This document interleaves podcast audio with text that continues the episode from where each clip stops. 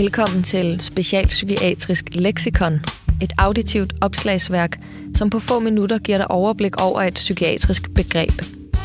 Det kan være et ord, der er blevet brugt i en episode, men som vi ikke havde tid til at uddybe.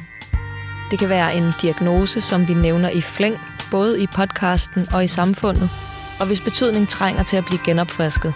Eller det kan være noget tredje eller noget fjerde. Kort sagt, vi vil sørge for, at vigtige psykiatriske begreber er til at forstå, og de er til at bruge i dit daglige arbejde eller privatliv. I dag tager jeg fat i begrebet mentalisering, som allerede er blevet nævnt i begge de to første episoder om det systemiske og narrative og om borderline. Og det bliver helt sikkert ikke sidste gang, vi taler om mentalisering, da det er en grundsten i meget af det arbejde, vi laver i Grand Recovery and Health og i psykiatrien generelt. Så her kommer altså det allerførste opslag i Special Psykiatrisk Lexikon.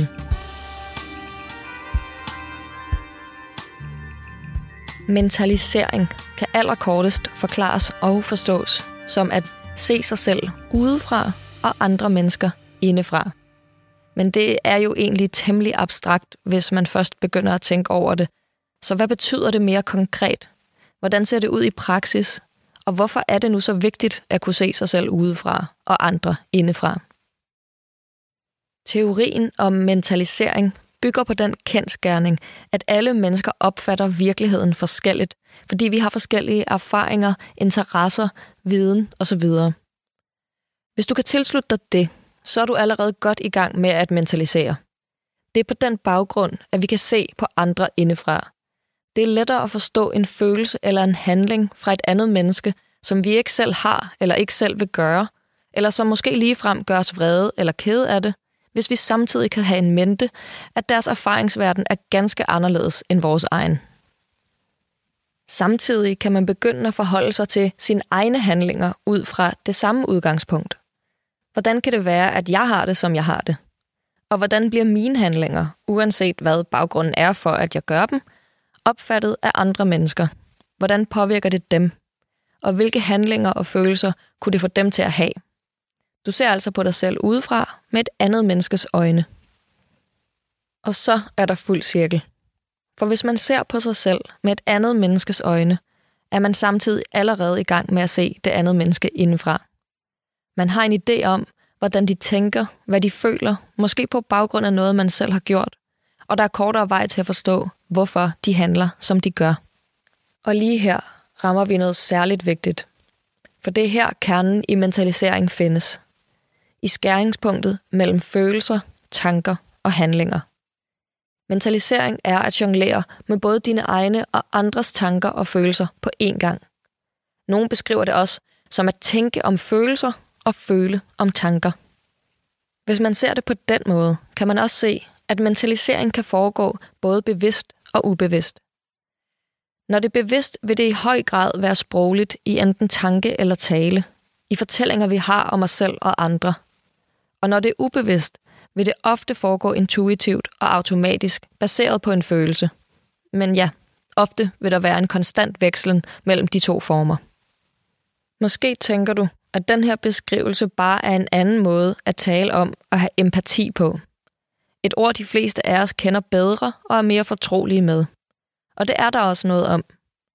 Man kunne godt delvist definere mentalisering som evnen til at føle empati med både sig selv og andre.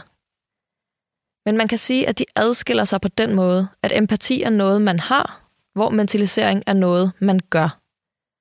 Mentalisering er så at sige den aktive handling bag det at have empati. Den ene kan altså ikke eksistere uden den anden, og de komplementerer hinanden på den måde. Men hvorfor er det så så vigtigt at kunne mentalisere? Det er der to kæmpe store grunde til, som selvfølgelig også hænger uløseligt sammen. Den første og overordnede grund til, at mentaliseringsevnen er så vigtig for mennesker, er kort sagt, at det er med mentalisering, vi skaber mening i den sociale verden. Mennesker er sociale dyr, og det at skabe mening er en af menneskets mest betydningsfulde funktioner. Mentalisering kan ses som en af de vigtigste byggesten i vores måde at interagere med hinanden på, fordi det er med til at forklare, hvordan vi på både de helt store plan og i de helt små detaljer kan påvirke hinanden i alle de komplekse mellemmenneskelige samspil, som udgør vores hverdag og liv. Evnen til mentalisering hjælper os til at indse, overveje og tage hensyn til konsekvenserne for både os selv og andre. Den hjælper os til at afklare, hvornår og hvordan vi skal lade følelserne styre vores handlinger. Den hjælper os til at forstå misforståelser, og den hjælper os til at give forklaring på adfærd. I forlængelse af det er evnen til mentalisering en forudsætning for at have vedvarende meningsfulde relationer, altså det overhovedet at kunne fungere godt sammen med andre. Samtidig, og meget vigtigt, er mentalisering en forudsætning for at have en stabil selvfølelse. Forskere på området mener, at mentalisering blandt andet på denne måde er med til at have en beskyttende virkning over for psykiske komplikationer. Altså meget forsimplet sagt, hvis du har en veludviklet mentaliseringsevne, er du muligvis mindre tilbøjelig til at udvikle psykiske lidelser. Det vil altså sige, at man omvendt er mere udsat for psykiske udfordringer, hvis man har problemer med mentaliseringsevnen. Det gælder helt fra generelle psykiske problemer med netop selvfølelsen og selvtilliden, og så til alvorlige personlighedsforstyrrelser, som for eksempel borderline. Med det sagt vil jeg også gerne gøre det klart, at det ikke kun er folk med psykiske udfordringer, der kan have problemer med at mentalisere. Faktisk er der ikke nogen, der mentaliserer 100% af tiden. Måske nærmere kun 50%. Og jeg vil gerne væde med, at du kan genkende en manglende mentaliseringsevne i dig selv, hvis du lige tænker efter. Hvis du prøver at tænke tilbage på en gang, hvor du har været virkelig oprevet, hvor du har været helt opfyldt af en stærk følelse, for eksempel vrede, sorg eller frustration. I sådan nogle situationer kan mentaliseringsevnen slå helt fra for os alle sammen. Hvis der er nogen, der har gjort os rigtig vred, kan det være mere end svært ikke bare at reagere på vores umiddelbare følelse. Personen, der har gjort os vred, er et dårligt menneske. De har gjort det med vilje for at gøre os kede af det. De er i øvrigt altid pisseirriterende, og nu har du bare lyst til at slå caps lock til og sende dem en bredside af en e-mail, der klarlægger hele sagens rette sammenhæng. Det er dig, der har ret, og det skal de vide. Kan du genkende den følelse? Du har måske lige frem reageret på den, og faktisk sendt den der mail afsted. Det er jeg i hvert fald kommet til. Og jeg har også fortrudt det igen. For når vreden fordufter, og man får plads til at mentalisere, at se den anden person udefra og sig selv indenfra, så går det for det meste op for en, at den anden ikke havde alle de dårlige intentioner, man kom til at tillægge dem. Nogle gange har jeg lige frem fundet steder i min egen kommunikation, hvor jeg godt kunne have været mere klar eller imødekommende. Tro det eller ej.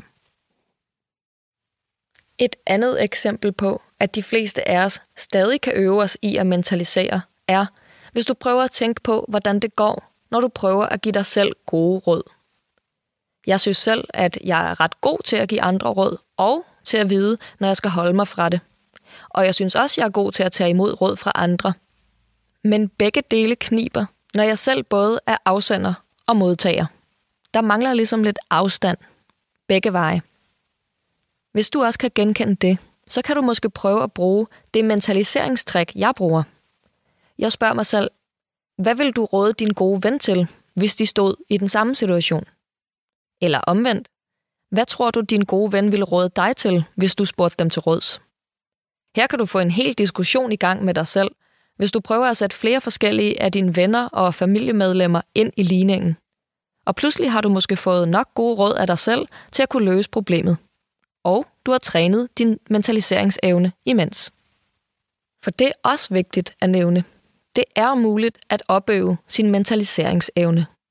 Mentaliseringsbaseret behandling er for eksempel en virkningsfuld og anerkendt metode i forhold til borderline-problematikker. En sidste mere nørdet detalje omkring mentalisering er, at det via billedanalyser af hjernens aktivitet er lykkedes forskere at afgrænse områder af hjernen, som er aktiv under indflydelse af de sociale stimuli, som i gang sætter mentalisering hos os mennesker.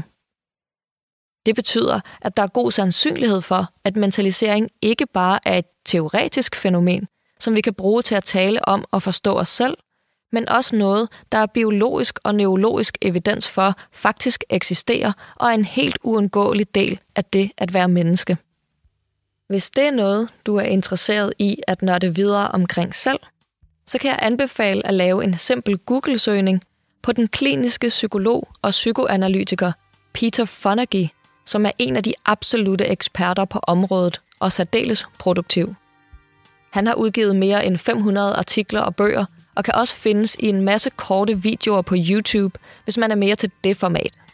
Han er særligt interesseret i personlighedsforstyrrelserne af borderline-typen, så hvis det er der, din interesse ligger, er der også masser af materiale at gøre sig klog på her. Nå, nok om mentalisering. Jeg håber, du blev klogere eller fik finpudset lidt fakta om begrebet. Den næste opslag i Specialpsykiatrisk Lexikon bliver om det ikke som mundrette agenthed, og i forlængelse af det ansvar.